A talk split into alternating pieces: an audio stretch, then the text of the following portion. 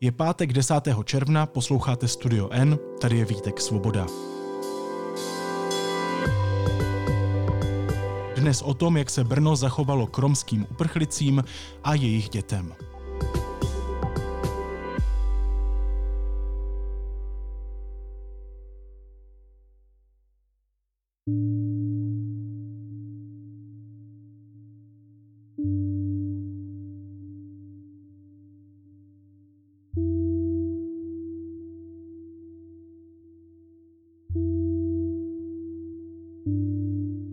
Desítky romských matek s dětmi, které prchají před válkou z Ukrajiny, končí na brněnském hlavním nádraží. Žijí ve třech velkých vojenských stanech, spí na holé zemi, k dispozici teď mají toalety, cisternu s pitnou vodou a kontejner na odpadky. Proč se o ně Brno neumí důstojně postarat? Budu se o tom bavit s reportérkou Janou Ustohalovou, která jejich příběh mapuje. Jano, vítej v podcastu Ahoj. Ahoj, zdravím z Brna. Скажите, что они вам сказали? Вот эти люди, что они вам... Будет помогать, деньги получше и иди дома. Это вам сказали? Да, да, Просто з- оформлять документы, да. чтобы вы смогли вот в úřad práce идти и получить деньги. Да, да, да. А И ушли что? отсюда. И ушли отсюда, это вам сказали. Jano, my jsme oba z Brna. Eh, Já si umím velmi dobře představit, jak to místo před nádražím, kde uprchlice žijí, vypadá. Vlastně obě ta místa. Hodně lidí ale ne. Popiš nám prosím tě, v jakém prostředí se ten příběh, o kterém se teď budeme bavit, odehrává. Tak eh, ty matky s dětmi, eh, uprchlíci z Ukrajiny, žili několik týdnů na, v takovém malém parčiku před nádražím, v podstatě na ulici. Eh, Spali, spali na kartonových krabicích, které si někde našli, nebo když pršelo, tak chodili spát do podchodu. Ehm, Vlastně tam žili přes den vlastně prostě v tom parčíku. A e, po nějaké době teda město se rozhodlo e, přesunout asi o 200 metrů dál vedle starého autobusového nádraží naproti hotelu Grand na, na takový pozemek, který posekalo, postavilo okolo plot, přivezlo tam e, mobilní toalety, kontejner, postavilo tři velké vojenské stany a minulý pátek odpoledne eh, tam přesunulo asi 40 těch žen a dětí. Teď máme tedy to místo i ten přesun, teď mě zajímá ten příběh a šel bych tady na začátek toho příběhu. Jak a kdy se ocitly ženy z Ukrajiny a jejich děti před brněnským hlavním nádražím? Tak já si pamatuju, že poprvé vlastně jsem tam je zaregistrovala tu skupinu eh, docela brzo po začátku války. Vlastně oni se začali objevovat už několik týdnů po začátku války, někdy v polovině března. Určitě si myslím, že už jsem je tam viděla, to bylo ještě eh, docela chladno, eh, takže oni spali na schodech před vchodem do nádraží, vlastně jenom v bundách nebo zakrytý dekama na holé zemi. Eh, Potom teda se přesunuli o kousek dál do takového malého parčíku před nádražím. Z jedné strany tam jezdí tramvaj, z druhé strany tam jezdí trolejbus a eh, ze třetí strany je tam rušná silnice. Takže tam přebývali další asi dva měsíce. Eh, Po nějaké době, kdy, kdy už teda sílila eh, kritika vedení města, že se s tím nic nedělá, že není možné, aby takhle žili vlastně rodiny na ulici, tak eh, je město přesunulo do bývalých židenických kasáren. Tam teda ale zůstali jenom dva dny, protože po těch dvou dnech město řeklo, že to je vlastně nevyhovující prostor, protože tam nebyla teplá voda, zase tam nebyly záchody eh, nebo jenom prostě chemické toalety a ty lidi vlastně opět se ocitli na ulici bez jakékoliv pomoci. A eh, to znamená, vrátili se před to nádraží zase, protože to bylo to místo, které znali. Mě zajímá už vůbec to proč. Proč se dostali před brněnské nádraží? Proč zrovna tam? To jim Česko nenabídlo lepší ubytování? No, tam je trochu problém, že to není jednolitá skupina. A, a navíc ti lidé různě přijíždí a odjíždí. E, faktem je, že většina nebo všichni to jsou Romové, většinou ze západní Ukrajiny, ze Zakarpatí, ale jsou tam i lidi z Kieva, e, jsou tam lidi ze Lvova, z různých dalších měst na Ukrajině. A ten problém tak jak já jsem měla možnost vlastně ho zmapovat, je podle mě v tom, a my jsme o tom několikrát v Enku psali, že pokud přijede tak velká rodina s mnoha dětmi, tak jak velké rodiny bývají ty romské, tak vlastně Česko pro ně nemá ubytování. Řada těch lidí vypověděla, že když přijeli, zaregistrovali se ehm, na Kacpu, eh, tak je odvezli do Vyšních Lhot, což je bývalé detenční zařízení u Fritku Místku. A oni samozřejmě, když se dozvěděli, že by měli bydlet eh, někde jako v lese, vlastně daleko od civilizace, za ostnatým drátem, eh, ne, nemají, tam není kde si vařit vlastně, eh, žijí tam všichni jako pohromadě vlastně, není tam žádné soukromí, tak to ubytování odmítli samozřejmě, protože to není jako vhodné ubytování třeba pro děti v tomto smyslu. Ale nikdo už jim neřekl, že pokud takové ubytování odmítnou, že nemají nárok na žádné další ubytování. A s tím se pojí třeba i to, že Eh, ve chvíli, kdy neměli ubytování, tak jim úřad práce začal odmítat eh, vyplácet dávky, které jsou na ubytování vázané. Ale samozřejmě eh, oni nemají peníze na to, aby mohli odjet nebo prostě zaplatit si tím pádem třeba nějaký podnájem. Řada těch lidí mě říkala, že když dostali ty první nebo někteří i druhý dávky, tak byli schopni si zaplatit eh, pronájem, podnájem, a to nejenom v Brně, ale třeba v Ostravě nebo v Litvínově, kde třeba měsíc nebo dva bydleli, ale samozřejmě a tím narážíme na obchod s chudobou a eh, na, na další věci, které vlastně v Česku jsou dlouhodobě neřešené. Oni eh, platili nájem, ale nedostali žádnou smlouvu.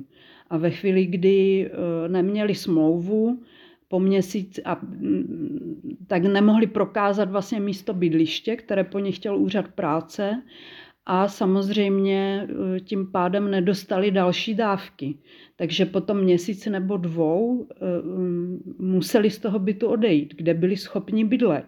Vlastně úplně bez problémů. Samozřejmě je tam problém v tom, že protože to jsou matky malých dětí, tak oni nemůžou jít do práce. Eh, protože nemá kdo se postarat o ty děti. To znamená, oni jsou opravdu závislé na těch dávkách a jsou to prostě váleční uprchlíci jako každý jiný, protože 90% z těch lidí, se kterými já jsem mluvila, kterým mě ukazovali dokumenty, tak jsou opravdu ukrajinští občané. Mají ukrajinský pas a mají uprchlická víza. Takže dá se teď v tuhle chvíli říct, že ten přístup vůči nim je jednoduše jiný než k uprchlicím a uprchlíkům, kteří a které nejsou Romky? Je tam tato, ta etnická příslušnost tam hraje roli, jednoduše řečeno. Já si myslím, že to je v podstatě, můžeme říct, že je to systémová diskriminace, protože stát nemá uh, vlastně ubytování pro ně a ty velké rodiny jsou především romské. Uh, a uh, tím pádem končí na ulici.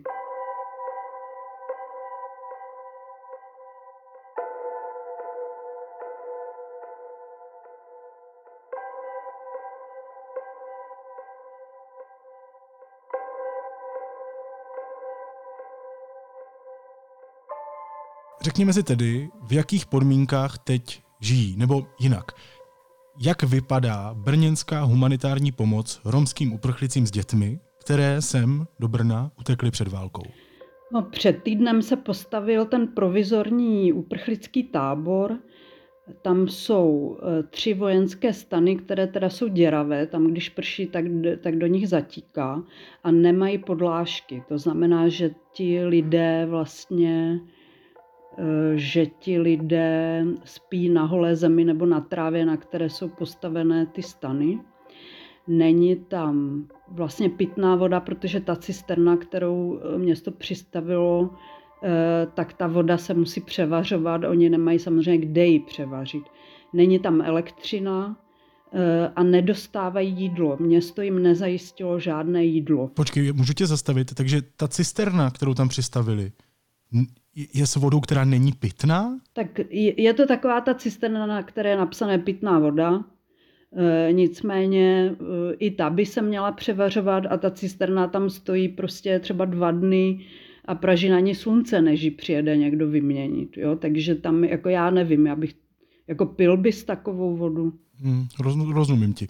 Eh, dobře, takže kdybych to zrekapituloval, spí na zemi, eh, mají tam tedy záchod, ale nemají co pít pořádně a nemají co jíst, co se týče tedy podpory města. To jsou tam malé děti. Ano, a na 40 lidí tam přistavili čtyři ty záchody a e, ačkoliv to dobrovolníci urgovali, tak vlastně ty záchody nikdo týden nevyvezl. Jo, a ve středu, tak jak tam různě lidi přijíždí, odjíždí, tak tam bylo až 80 těch lidí. Takže samozřejmě to je vlastně úplně nepředstavitelná situace. Jo? Tam ne, nejsou jako základní hygienické standardy vlastně. Já bych na chvilku šel k těm dětem co ty děti celý den dělají? Jsou tam, tam je plot, říkáš? Eh, jak si hrají? Nebo, nebo jak to vlastně vypadá den dítěte eh, před brněnským hotelem Grant za plotem, kde není moc co pít ani eh, jíst? Já, já promiň, jestli mi to teďka nějak celý zmátlo, rozhodilo, nevím. No tak ty děti jsou tam s těmi matkami svými, je tam řada miminek vyloženě jako v kočárku, co jsou, jo? nebo v náručí je ty matky nosí, některé tam přijeli bez kočárku, říkali, že tu cestu absolvovali s těmi dětmi v náručí, takže dobrovolníci jim sháněli kočárky, aby ty děti nespaly na té holé zemi v těch stanech. Jo? Um, a ty starší děti posedávají, nebo jsem tam viděla, hráli fotbal, eh, přivezli si balon nějaký, Eh, a tam je teda ještě druhá věc, že ten provizorní tábor je těsně u silnice, která je relativně frekventovaná a ta brána se nedá zavřít vůbec. To znamená, tam ty děti kdykoliv můžou vyběhnout a uh, matky teda se je snaží hlídat, ale to neuhlídáš a už jsem tam teda několikrát viděla, kdy auto muselo přibrzdit před tím dítětem.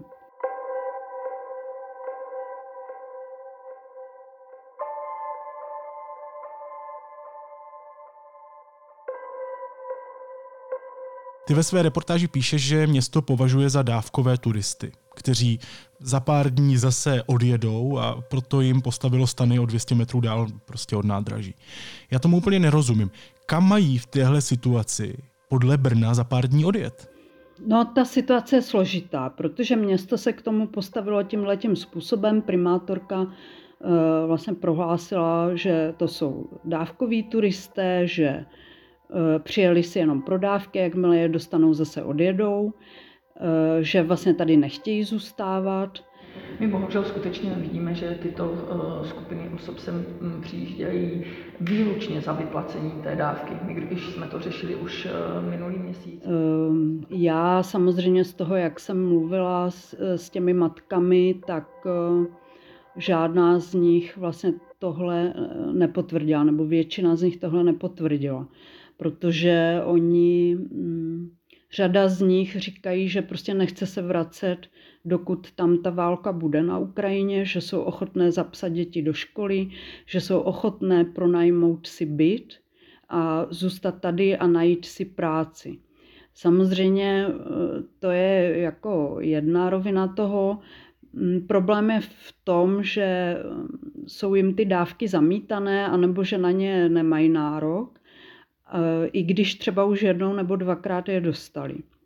A samozřejmě ve chvíli, kdy nemáš kde bydlet, eh, vlastně zůstáváš na ulici, eh, tak jako řada těch rodin opravdu dělá to, že jako se vrací eh, na nějakou dobu domů a přijede si potom zase pro peníze, protože i když jsi tam pod sirénama, eh, tak pořád jako máš kde spát. Jo? Ale nicméně toto zákon umožňuje vrátit se uprchlíkům na nějakou dobu zpátky na Ukrajinu a Ukrajinci to dělají běžně že jedou třeba pro příbuzné nebo zkontrolovat dům a vrátí se třeba za týden nebo za 14 dní. To jako není nic neobvyklého. Jo? A nenazýváme je dávkovými turisty. Jo. Takže jestli to chápu správně, tak eh, dávkový turista je nějaká nálepka, která třeba z části popisuje realitu, ale ta realita nesouvisí s tím, že by nutně tiletí uprchlíci a uprchlice si chtěli jak si namastit kapsu těmi pěti tisíci nebo já nevím, kolik můžou dostat, ale spíš je to otázka té situace. Když sem přijedou a nemají tady kde být, tak logicky odjedou. Ano. A abych to úplně chápal, těch 200 metrů dál od nádraží postavilo Brno stany oficiálně proč? Aby jako přítomnost tady těchto těch lidí v nouzi neobtěžovala turisty, nebo Brňany, nebo Brňačky, nebo co to, co to, co, jak, to, jak tohle je? Ano, primátorka řekla, že chce tímto z, doslova zvýšit komfort Brňanů.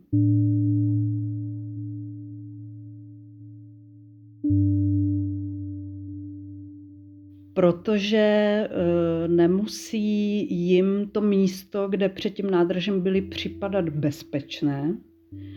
Eh, a eh, doslova řekla, že řada Brňanů nesouhlasí s tím, jak tito lidé žijí na ulici. A nelíbí se jim to.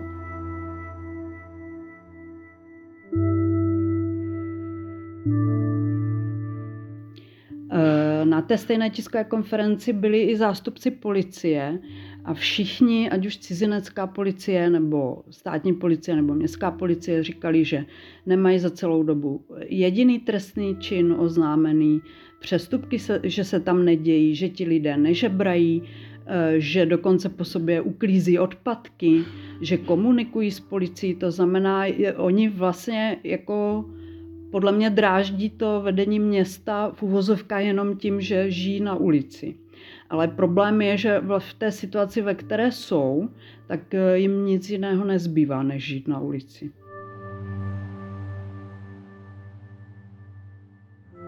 Ty jsi byla i u situace, která se mi hodně těžko chápe. Eh, budu citovat teď tvůj status z Facebooku. Do kempu naběhli úřednice magistrátu a policajti. Ti utvoří před úřednicemi kordon a vytahují jednu rodinu po druhé. Každé sdělí, že žádné dávky nedostane a pokud hned neodjede, seberou jim děti. Část vyděšených matek se opravdu zbalí, nasedne do nejbližšího vlaku do Budapešti. Bez peněz, protože ty některým rodinám, které už dávky dostali, leží v bance, kde si otevřeli účet. Konec citace. Ty jsi tedy eh, celou tu situaci sledovala a došla do tohohle bodu. Eh, tohle se stalo kdy? Tohle situace, kterou jsem popisovala, tak ta se stala ve středu odpoledne, zhruba kolem jedné hodiny. Eh, já tam jsem v tom kempu, když ne každý den, tak obden, vždycky minimálně několik hodin. A zrovna jsem tam byla v té chvíli. A eh, tu situaci, kterou jsem popisovala, tak jsem viděla na vlastní oči a bezprostředně poté, co vlastně ty matky odcházely po tom jednání s těmi úřednicemi, tak jsem se jich ptala, co jim říkali, protože ty, ty úřednice se mnou odmítly mluvit. Řekli, toto je úřední jednání, nebudu se s váma bavit vůbec. Prostor je tady volný, ale já si to potřebuji vždycky vyřešit s jednotlivou rodinou. Jo, to, co znamená, budete řešit s nimi dokumenty nebudu, nebo jídlo nebudu, se, dál vám říkat říct nebudu. To je naše úřední činnost. Děkuju. A můžu se zeptat, jak se jmenujete? Určitě, jsem z magistrátu. Ale já jsem samozřejmě mluvila bezprostředně poté s těmi matkami, mluvili s nimi další dobrovolníci, kteří tam byli nebo přišli později na místo. Eh, a část těch matek, která říkala, řekli nám, že nám pomůžou vyplnit papíry, aby jsme co nejdřív dostali dávky a co nejdřív odjeli. Další část matek říkala, ne, řekli nám, nemáte nárok na žádné dávky, odjeďte co nejdřív, tady nemáte co dělat. A další část matek říkala, že jim bylo řečeno, eh, že pokud neodjedou do tří dnů, takže jim seberou děti. Получи деньги. Да, да, да. И ушли отсюда. И ушли отсюда, это И, вам и сказали. назад даст нам документ. Ani, по-моему. Они да. назад будет. Да. Не, не заберут документ, Нет. что могли мít do domu. A eh, já nevím, jakým způsobem, která ta skupina, eh, p- proč jim to bylo řečeno, jestli to byli lidi, kteří už opravdu neměli nárok na dávky, nebo jo, jako to se mně nepodařilo vlastně vypátrat nebo ověřit, jak, se to rozlišovalo, vlastně co komu řekli.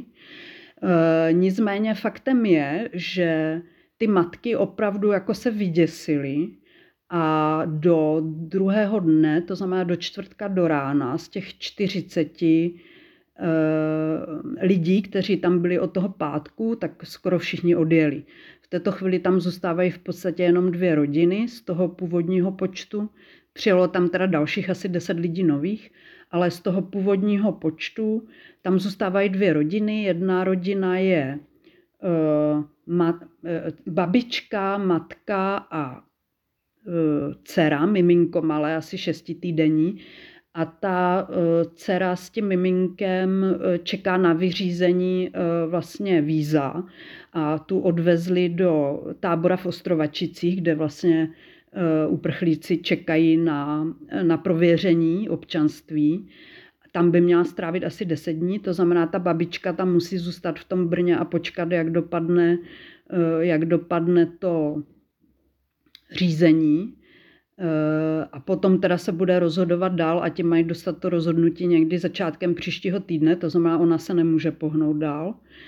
A ta babička má teda uprchlické výzum.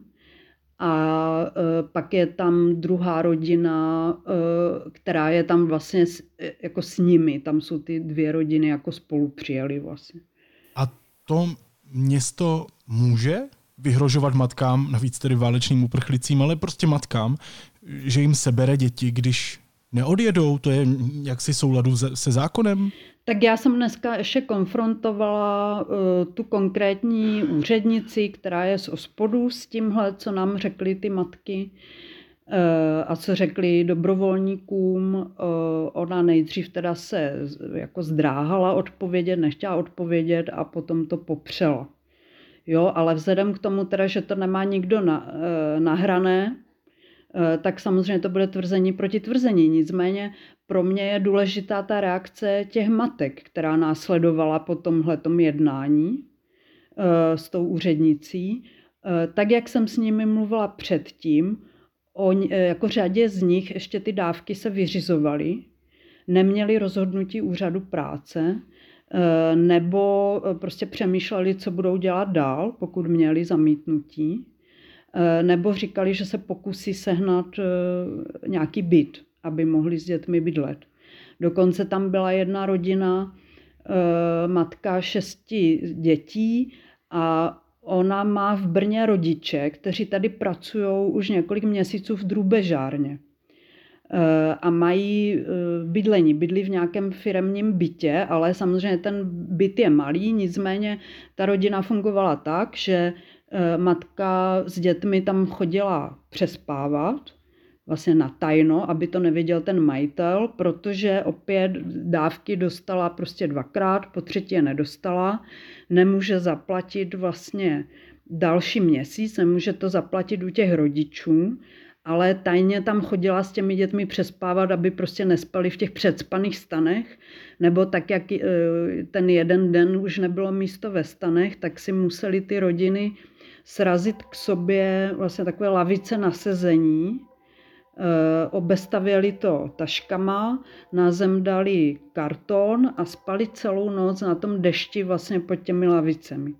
A ona říkala, my potřebujeme, ukazovala mě dokumenty, že má otevřený účet u banky. Eh, Ona byla z kijevské oblasti, teda kde žili 9 let, eh, dokonce poblíž Buči, kterou jako nechvalně proslulé Buči. Eh, A eh, ona říkala, my tady vlastně teďka potřebujeme, zháníme byt, tak aby jsme se mohli přestěhovat celá rodina s dětma k těm rodičům, kteří by mě ty děti mohli hlídat. Eh, Oni mají práci, to znamená, já bych mohla taky chodit do práce, děti prostě normálně do školy. Ale ona byla jedna z těch, které ve chvíli, kdy vlastně tam přišla ta policie a ti úředníci a začali některým těm rodinám říkat, že jim se berou děti, když neodjedou, tak ona opravdu ty děti zbalila a odešla na první vlak do Budapešti. Kde předpokládám ty odjeté rodiny si lehnou před nádraží? Nebo co je čeká dál?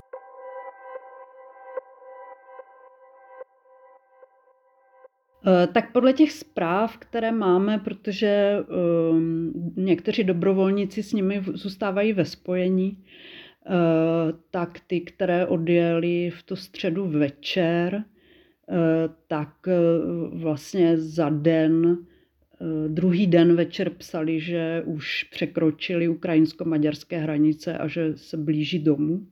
Vrátili se domů. Tam je to totiž tak, že uh, oni ty mezinárodní vlaky s nimi ještě můžou cestovat zdarma. To znamená, pokud oni chtějí odjet do, do Budapešti, do, do Bratislavy, do Berlína nebo do Vídně, tak uh, vlastně nepotřebují peníze, ale pokud by chtěli cestovat po Česku, tak už musí platit uh, jízdenky.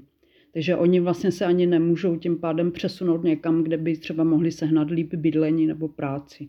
Jo, že je to opravdu taková situace vlastně patová pro řadu těch rodin. Ty jsi tam tady s nimi trávila podstatný čas.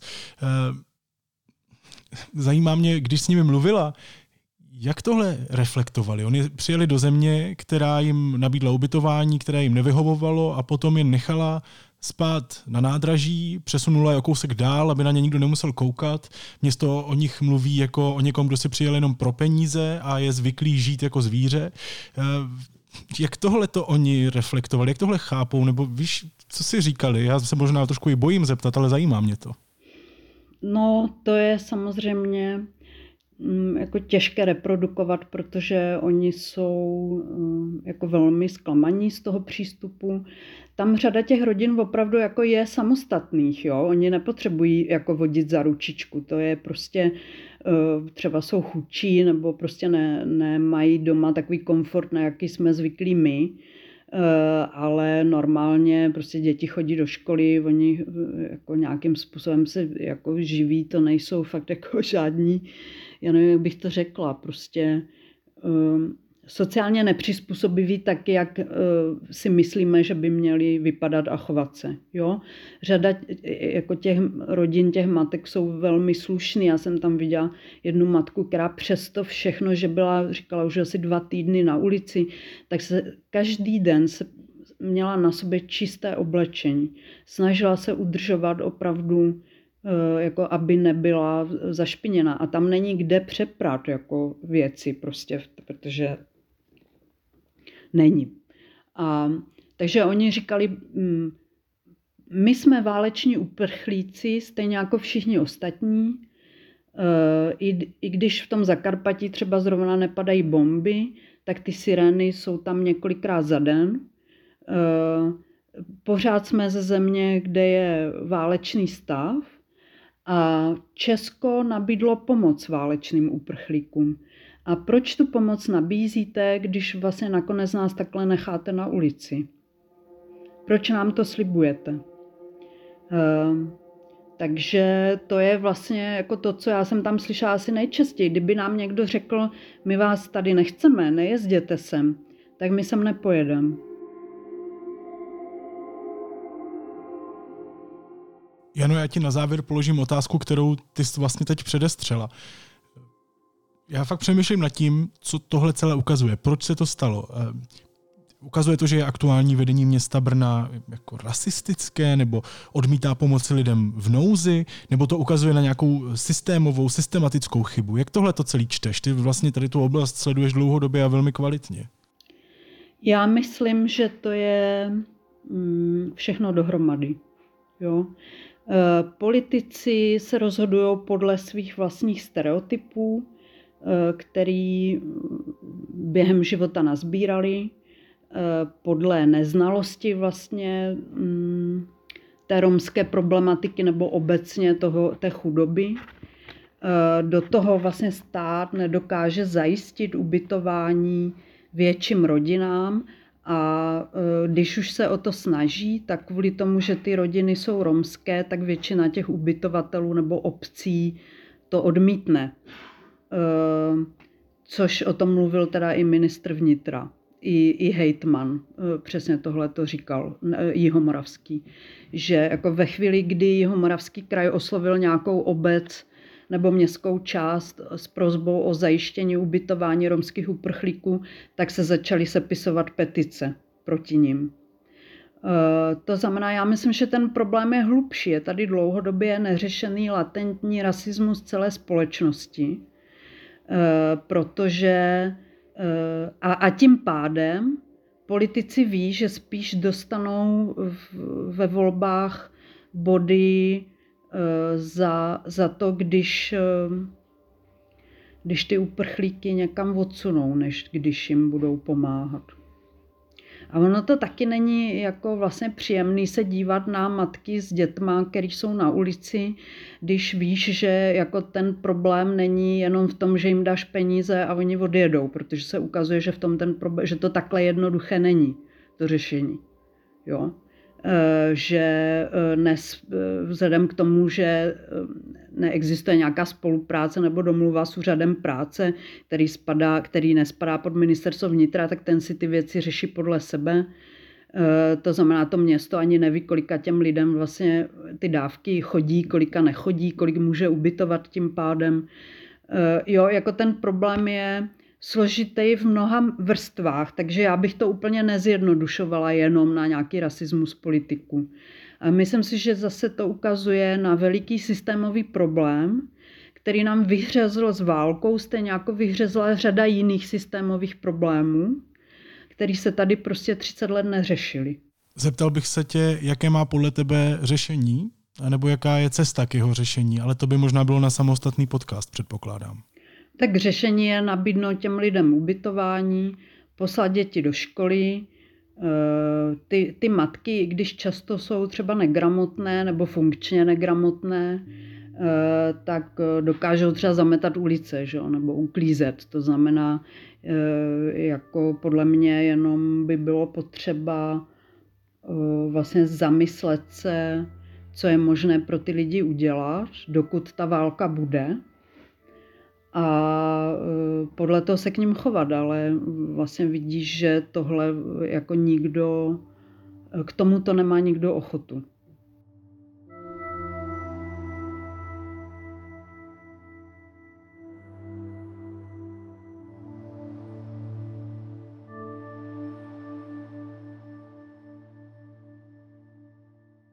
Říká redaktorka deníku N Jana Ustohalová. Jano, moc ti děkuji za rozhovor a samozřejmě i za to, že tohle téma tak vytrvale sleduješ. Měj se hezky, ahoj. Ahoj a taky děkuji.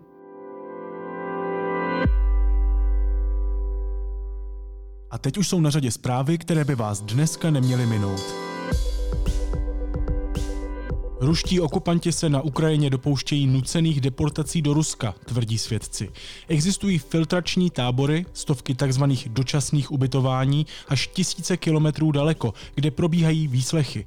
Rusko tuto skutečnost propagandisticky rámuje jako pomoc uprchlíkům. Expremiér Andrej Babiš se vyslovil proti dodávkám zbraní na Ukrajinu.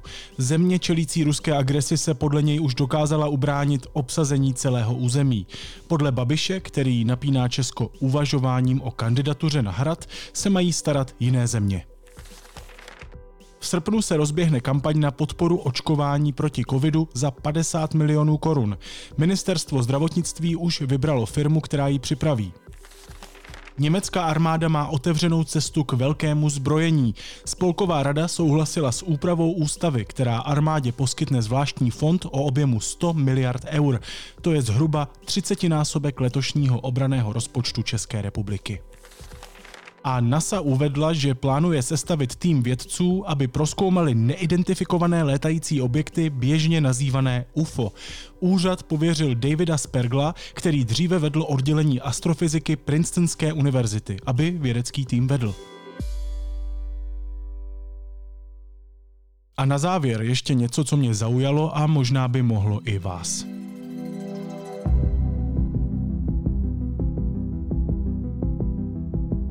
První sérii Stranger Things Netflixovského seriálu o dětech a jejich zachraňování světa před monstry z Upside Down jsem zhltl.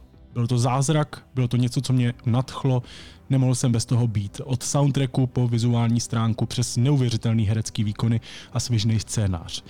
Druhá série mě nebavila, třetí mě dokonce i štvala. No ale teď vyšla čtvrtá série, respektive její první část. A já vám neumím popsat, jak nadšený jsem. It's time. Don't try to be heroes. There is no shame in running. Opět, od vizuální stránky přes herecké výkony, neuvěřitelně propletený a přesto funkční scénář, po krásné, krásné poselství o síle přátelství. Sick. What do you think, Mike? It's risky as hell. Chances of success are 20 to 1. Never tell me the odds. Opravdu vám doporučuju, pokud jste třeba na Stranger Things trošku zanevřeli jako já, si teď kliknout na Netflix a dát si celou první část Stranger Things čtvrté řady. Druhá část, tedy poslední zbylé dva díly, vyjdou 1. července a já vám říkám, že budete trpět. Jako já, protože jinak, než podívat se na to v kuse, nejde. A potom nás čekají ještě dva týdny nepříjemného čekání.